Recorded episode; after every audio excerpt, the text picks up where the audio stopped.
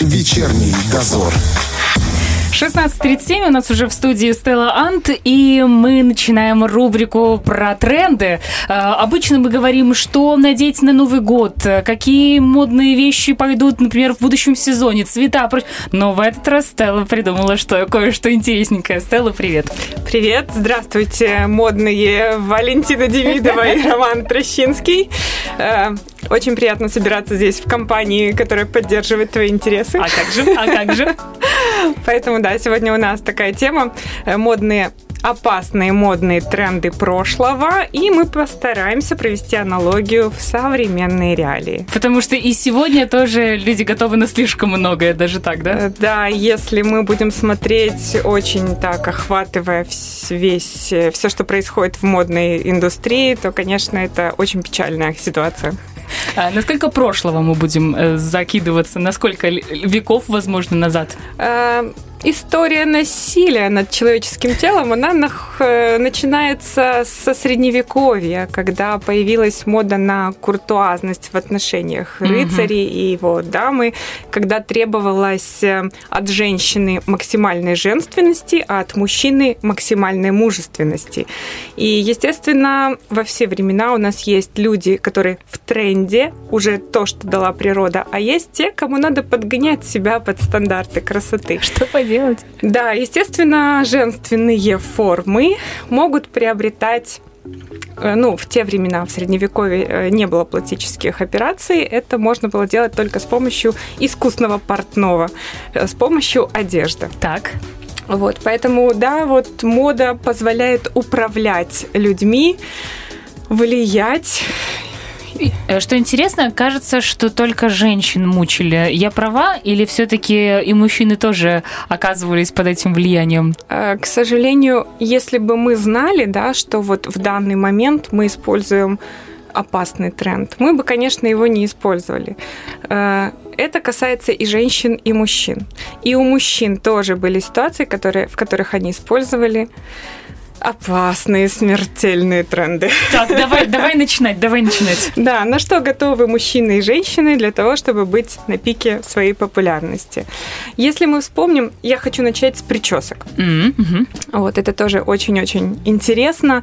А, например, в советской, э, в российской в российской действительности. До того, до реформы, до модной реформы Петра Первого, а, женщины были простоволосы, то есть носили, ну, немного собирали волосы, либо это были косы под платком, но после указа Петра Первого о том, что надо носить э, европейское платье и причесываться по европейским стандартам, женщины и мужчины сменили свои э, косы и косынки на парики. Это было очень-очень популярно. И женщины тоже? И женщины тоже носили парики. Э, и парик это был как это была ступенька, э, потому что в середине 18 по-моему, века парики ушли из моды. И появились конструкции из собственных волос. То есть парики это была как ступенька для перехода вот к этим пышным высоким прическам. Mm-hmm, mm-hmm. Такие прически называли, назывались фонтанш. Появились они при Людовике XIV. Поговаривают о том, что, по-моему, у фаворитки Людовика, Людовика XIV, Анжелики де Фонтанш, у нее растрепались волосы, и она, сняв э, кружево или оторвав от рукава э, кружево, подвязала им свои волосы. Э, с этого началась вот эта прическа. Начиналась она с того, что была похожа как высокий хвост. Угу, угу. Но, Сегодня его любят, кстати. Да, но мы же не останавливаемся на достигнутом. Даже когда кто-то наращивает ресницы, простите за аналогию, нам же мало, нам кажется, что этого уже мало-мало, и поэтому у нас появляются 4D, 5D, 6D. Кстати, да. Да, в то время то же самое. Вот эти прически фонтанш, они достигали 50-60 сантиметров в высоту. В смысле, это же больше метра? 60 сантиметров. Сантиметр. Полметра. Это полметра. Ой, полметра, Пол, да. Полметра. Естественно, для того, чтобы они держались на голове, должна быть какая-то конструкция. В голову вставляли деревянные прутья. Боже, бедные дамы. Э, да. Смазывали эти волосы салом. Сало это было как, как клей для а, этой нет, конструкции. В смысле салом? В прямом смысле. Представляешь, какой там аромат? Представляешь, как это выглядит? Жирные волосы, ты пытаешься а, их помыть, а тебе их объясняю. мажут жиром. Значит, э, чтобы оно не выглядело жирным, присыпали мукой. Так это почти еще поджарить осталось, и будет готовое блюдо, да? Да, картошка фри. Ой, Э, так. Запах сала привл- привлекал грызунов. Нет, Это было нет, самое нет, интересное. нет. Не говори, пожалуйста, И что они... Если мы вспомним то время, это Людовик XIV, э, люди не мылись часто.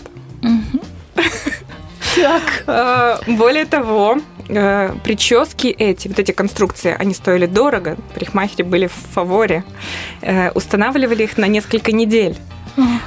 Голову, ходить с несвежей головой, естественно, там и насекомые, там и грызуны, и были такие специальные палки-чесалки, которыми ты мог почесать и разогнать ту утварь, которая там собралась у тебя. Когда дамы ложились спать, они обкладывали, э, естественно, они спали сидя. И они обкладывали, ну, кто сидя, кто полусидя, обкладывали голову мышеловками для того, чтобы Нет, да ладно. отпугивать грызунов. К сожалению, это суровые реальности прошлого. Слушайте, ну это же кошмар просто какой-то. Это ужасно, да. Это ужасно. На палки-чесалки мне нравится. А ты думаешь, мультик, мультик Рататуй откуда придумали? Ну, вполне, да, вполне э, как вдохновение, да, Мгм. было. Я думаю, что. Вот. Если говорить про прически настоящего, да, то мне почему-то вспоминаются 80-е и 90-е годы, когда начесывали. Значит, ну, слушай, ну, слава богу, там, я надеюсь, не жили всякие грызуны и Э, Да, насекомые. максимально, что ты мог от этого получить, это ты мог остаться лысым после очередного счесания начеса. А здесь все-таки грызуны, они разносчики опасных заболеваний. Да. И хочешь не хочешь, ты заболеешь. Вот. И умрешь. И умрешь из-за прически. Из-за прически. Из-за прически, да. А Если даже Мария Антуанетта, да, после Людовика XIV, вот э, была пора рококо, период рококо, Мария Антуанетта, она могла себе позволить менять прическу раз в неделю. Да она ладно, могла себе настолько? позволить. А представляешь, ее Так ведь они- придворные. Но она же рассыпалась, она же где... Хотя нет, если Почему там, там сало, сало хорошо? и мука. Да. Как хорошо жить в 21-м. Я вот не первый раз уже повторяю. Э, Я думала об этом очень часто, когда мои подруги говорят, вот я бы хотела там в 18 веке или в 19 веке. И зная историю моды, ты понимаешь, как хорошо сейчас. Спасибо, спасибо. Я надену все что угодно, только не надо мне как Да, было это раньше. касается не только одежды, это касается и феминистических настроений относительно работы женщин и вообще того, Да, то- да. того, чем женщина занимается. Хотя я не феминистка, но... Э, Следующий момент, о чем я хочу сказать, это э, вот многие говорят о том, что мини это неудобно. Но говорят это те, кто не носил макси. И сейчас речь пойдет о шлейфах. Один модный старый-старый тренд, а, который тоже, можно сказать, опасный, потому что его носили до- достаточно долго и в период чумы. И когда женщина ходила в этом шлейфе, То есть э, платье, за которым тянулся длинный Это- хвост. это мог быть пла. Это да. э, Скорее всего, оно шло от юбки. Оно могло идти от нижней юбки, могло идти от верхней юбки. То есть э, юбок было много.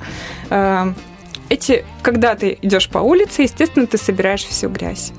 А мы А вспомним. грязи было много. А грязи было много, и мы можем вспомнить, что это был период чумы, например, и никто не мог связать, даже мы сейчас не можем связать, э, например, то, что вы кто-то заболел в доме, да, и с тем, что служанка решила почистить платье. А вот эти все бактерии, которые собирались, и стирали там тоже не часто. Наверное, так же, как и мылись, так и стирали. Ну, очевидно, да. Ну да. Вот. Э, Про шлейфы что могу сказать, что они указывали на статус. То есть ты не могла просто отказаться от шлейфа. Это говорило, говорил, говорится о статусе твоем и о твоих амбициях. Чем они выше, тем длиннее шлейф.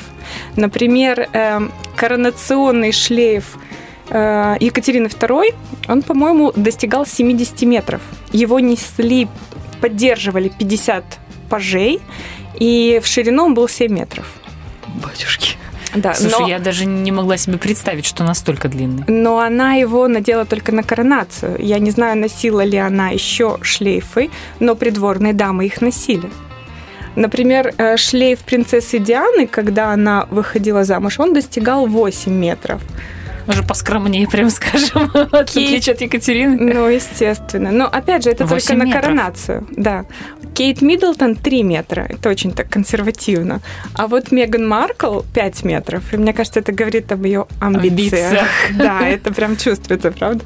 Да, да, да, интересно. Вот. Но даже 5 метров, ты же, ты же без своих пажей никуда не, не можешь пойти. Абсолютно, Это да. же очень тяжелая ткань, и тем более, когда это хорошая ткань, чтобы она смотрелась, чтобы она тянулась. Это Даже же если оно будет 20 сантиметров волочиться по полу, мы уже понимаем, что там можно набре- на- насобирать очень много всего. Именно, именно.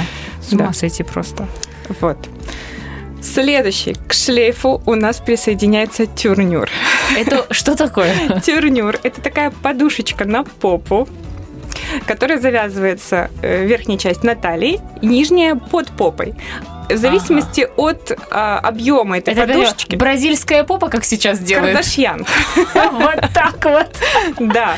А, В зависимости от объема этой подушечки она могла быть сразу под попой, завязываться, либо у колен. Естественно, она сковывала движение. Женщина не могла ходить, э, бегать, как мы сейчас бегаем. Э, И они падали. Они были неповоротливые. Обалдеть просто. Да, э, и мало того, что ходить было неудобно, они еще сидеть не могли. Они могли сидеть только боком. А на подушечке? Это же подушечка. Но она, понимаешь, там еще сверху на подушечке был, были кольца, кринолин. Мгм. До него мы тоже дойдем. Они не, не давали сидеть, они не так собирали, не, не давали собираться. Так это же не только неудобно, это на самом деле и э, меняет твою осанку. Потом... Конечно. Кстати, э, осанка действительно менялась, э, потому что была затянута талия, у тебя затянуты колени, у тебя вот эта попа сзади, и у женщины женщина ходила с наклоном вперед туловища. И вот этот наклон назывался греческий наклон. Очень красиво звучит. Звучит красиво, но, наверное, как тяжело и больно это... Их сравнивали с утками. В карикатурах э, рисовали уток, вот таких вот с женскими головами. Это очень обидно. Вот. А еще уже в 1910 году, 20 век, начало, начало века, Поль Пуаре, дизайнер, он изобрел хромую юбку. И была она тоже в виде, в виде шара. Э, сужалась либо у колен, либо у щиколотки. Мгм. Э, Женщины могли передвигаться только очень маленькими шажками. Бордюры им были уже недоступны. Сесть в общественный, в общественный транспорт они тоже не могли. Они падали и травмировались. Ну, это же нездоровая штука. Так, Вот. хорошо. Что там с мужчинами? У них там есть что-то травмирующее и А. больное? Это же нечестно. Сейчас я вам расскажу про современность. Когда как-то я стояла на остановке, это было очень забавно. Открывается маршрутка, и оттуда выпадает девушка. Ой, бедная И девушка. она просто падает и лежит. И, естественно, все подбегают, и что, что случилось? И она начинает смеяться и говорит, все хорошо, я забыла, что я сегодня в узкой юбке. Такое же было. Я, правда, слава богу, не упала, а у меня юбка порвалась. Я, дама, это вот могу сделать шаг пошире. Это смешно, но хорошо, что все обошлось. Нет, у меня было, да, я не выходила, я поднималась. такая, Вот Юбка вот. порвалась, и теперь она не карандаш, а чуть-чуть пошире. Ну, вот так. Мне кажется, у каждой дамы с карандашом, карандашом так было в жизни. А, Ну, поэтому и придумали шлицы. Шлицы, разрезы для того, чтобы мы могли ходить удобно. Подожди, так раньше и разрезов не было, да? А, Если говорить про хромую юбку, там было просто затянуто. А, это как японочка такая. Ты, как японочка, ходила маленькими шажками, да. Более того, так как пуговиц еще в то время не было, э, были специальные крючки, там как-то вот оно на какие-то застежки были, были специальные крючки для того, чтобы э, открыть. И дама могла выйти. Ужас. Просто кошмар. Да. Вот, и вот как, не быть модной, что ли? Ты же в высшем обществе. Я не знаю. Я тоже не знаю. Хорошо, спасибо за 21 век. Спасибо. Спасибо за 21 век. Следующий предмет гардероба – это такой предмет, который был частью гардероба женщин на протяжении многих веков. И, естественно, это корсет. О, корсет А, это очень красиво. Это очень... Ну вот, Мгм. вот твой а, ответ на твой вопрос. Почему же они все-таки относили? Потому что мода настолько манипулирует нами, что она нам рассказывает, что это красиво, а без корсета ты уже некрасивая. Что ты там позволила себе? Да, в Испании стягивали талию до 20 сантиметров. Вообще в идеале была объем шеи твоего любимого мужчины. чему стремились. Что за Это, знаете, как это когда ты такой смотришь на шею любимого мужчины и думаешь, так надо его откормить срочно. Слушайте, это единственный шанс выжить на самом деле в этом ужасном обществе. Правильно, потому что поэтому и корсеты назывались орудием пыток. Ну, а как иначе? И они были еще железными. В смысле железными? Это для, сначала они были железными корсетами. Прутья, я так понимаю, или как-то? Нет, это был просто металлический корсет, который вот застегивался или как-то сзади. Мгм. То есть его даже не- нельзя было расшнуровать, чтобы сделать побольше. Уже чуть позже сделали корсеты на основе китовых усов и с завязочками сзади. И женщина могла уже немножко отрегулировать себе талию. Ну, это издевательство, просто издевательство. Мода. Нет, это боль. Это боль. Вот, поэтому, если вы все еще думаете, что девушки были очень романтичны в то время, и поэтому пользовались, падали в обморок и пользовались э, нюхательными солями и веерами на балах, э, потому что они были романтичны, да, нет. Просто им нечем было дышать. А как иначе? А чем можно дышать вообще, когда вот такая происходит? Корсеты стягивали талию, они деформировали внутренние органы. да, да. а, стягивали грудную клетку, действительно нечего было дышать. Самое ужасное, э, как мне кажется, это то, что даже во время беременности женщина не могла себе позволить не носить корсет. Подожди, а как же с ребенком? Вот, вот так. И так э, такие были сумасшедшие потери это детские. страшно. Это а- страшно. Да, потери, деформации, э, осложнения. Вот. Так. Это страшно, это опасно. Ты говорила, что будет страшно. Жутко. Жутко. Вот. Сейчас чуть полегче. Э, В период Наполеона Бонапарта, э, 1800-е, начало 19 века, в моду входят, э, называют их муслиновые платья. Муслин – это такой тонкий-тонкий хлопок, Мгм. и носили их, и их еще называли голые платья. Так. Носили их женщины и летом, и зимой. Если ты вспомнишь, что эпоха ампир, Мгм. завышенная талия, и вот легенькое платье. Ой, да, да, так красиво. Это так красиво, но так как женщины носили это и зимой, э, вырос, выросла пневмония. Мгм. А, а И- лечить ее еще тогда не научились. Может, и научились, но пневмония это, по-моему, даже серьезнее, чем воспаление легких. Я не не Мгм. буду утверждать. Или это одно и то же? В зависимости от степени, насколько я Ну, знаю. в Сейчас врачи над нами посмеиваются, но вы поняли. Да, да, да. И девушки, которые слепо следовали моде, естественно, заболевали пневмонией и умирали в в самом расцвете сил. да. Ради моды, ради платья муслинового. Э, Да. Красота. Я в интернете смотрю. А, ну, вообще, да, конечно, оно смотрится очень красиво, очень нежно. Мгм. Гордость и предубеждение. Я так помню, что вот Да, да, девушки да, да, оттуда да. именно в этих платьях. Да. Мгм. В то же время, э, в эпоху при Наполеоне Бонапарте, э, к этим платьям мы добавим диадемы из искусственных цветов. Они тоже очень нежные, аккуратные, но для того, чтобы они выглядели натурально, э, не теряли цвет и форму, Вот мы сейчас тоже переходим к страшному Так, тренду, эти цветочки вы, сма- э, вы вымачивали в растворе мышьяка и ртутной примеси. И надевали на голову. Естественно, носили, потому что А Что мод- же вы там такого? мода требует красоты и жертв. А понимали разве тогда, что ртуть и... э, Еще не было осознавания, что мышьяк вреден. мгм. Вот, поэтому, в принципе, все вот эти опасные тренды, они основываются на мышьяке и ртути.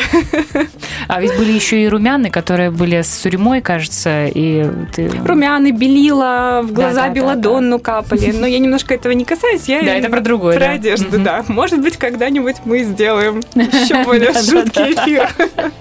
Вот, и уже когда столетия спустя, спустя, когда люди осознали, что мышьяк, он все-таки вредный, и сделали тесты у этих диадем, которые все еще сохраняли свой красивый вид, не Мгм. теряли форму, не теряли цвет, и определили, что уровень мышьяка э, хватает на то, чтобы убить 20 человек. Диадемы можно передавать из поколения в поколение. Да, а родственники не могли понять, почему их э, Вымирает светские львицы умирают э, в самом расцвете сил. Ужас. Вот. Ну, это, это на самом деле страшно, конечно. Это страшно, это опасно, и Мы не знаем, что находится в наших продуктах. Может быть, столетия спустя будут рассказывать нам. Вполне возможно. Да. И, и вот если мы уже будем касаться опасного, опасного, да, например, вот в конце 18 века в моде был зеленый цвет. Угу. Как у нас вот... В прошлом году. Да. Как у нас в прошлом году, да. Э, Назывался он «Парижская зелень». Так. Вот. Но для того, чтобы его получить, смешивали в растворе медного купороса э, калий и белый мышьяк.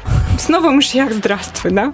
В платье таком опасно было потеть, потому что пот уже вместе с ядом проникал в кожу, в кровь, и это приводило к летальным исходам. Ужас. Этот зеленый цвет, он был жутко популярный, это был символ богатства, это был э, символ роскоши. Использовали его везде, не только в одежде, но и в аксессуарах, в детских игрушках. А самые богатые использовали его в покраске стен. Чем больше, Ты тем просто хуже. живешь в мышьяке. Отлично. Это ужасно, да. И не было, получается, никаких других способов достичь этого самого зеленого цвета? Э, Это такой яркий, насыщенный, зеленый, красивый, такой свежей травы цвет. У нас осталось буквально две минуты. Расскажи нам еще что-нибудь жуткое. Вот если самое жуткое... А, ну, про мужчин надо сказать? Обязательно. Да, Ну, вот про них всегда две минуты осталось. Сейчас быстренько так. Ну, давайте. не буду шутить на эту тему, Э, пик популярности цилиндров. Да, э, мужчины без цилиндра считались мужчина бедным и с низким статусом. Так. Самые богатые мужчины носили два цилиндра. Один на голове, другой в руках э, сзади. Это Вот, но, к сожалению, Время уходит. Давайте рассказывать. Давайте, давайте, Хватит потешаться над мужиками. Ну, э, опять же, цилиндры использовали э, с цилиндры изготавливали с помощью ртути, потому что только э, благодаря ртути ферм, фетр, из которого изготавливался цилиндр, он подвергался, можно было с ним работать, Мгм. Крутить его как, как надо. Мгм. А естественно, ртуть это опасный э, материал, и он проникал в кожу. То есть, опять же, это э, шляпа, потел, а мужчины носили цилиндр всегда. Он не мог э, пройтись без цилиндра. И мужчины жаловались на боли в животе, судороги, припадки страха. А сзади не мешал цилиндр? А вот это я не скажу, не, про- не проверяли. К сожалению, женщины тоже пострадали от головных уборов, э, потому что в, то- в тот же период, по-моему, в 19 веке, 20 секунд. у них тоже были шляпы из фетра. Более того, было модно э, на этих шляпах носить чучело птиц. А для того, чтобы их му- мумифицировать, их вымачивали в, мышьяке. Слушайте, и не забывайте, что у Стеллы есть Инстаграм, где она кучу всего интересного расскажет, в том числе и дополнительные страшилки. Заходите. Да, и Как? покажу. Да. stella.ant.style. Спасибо. Вечерний дозор.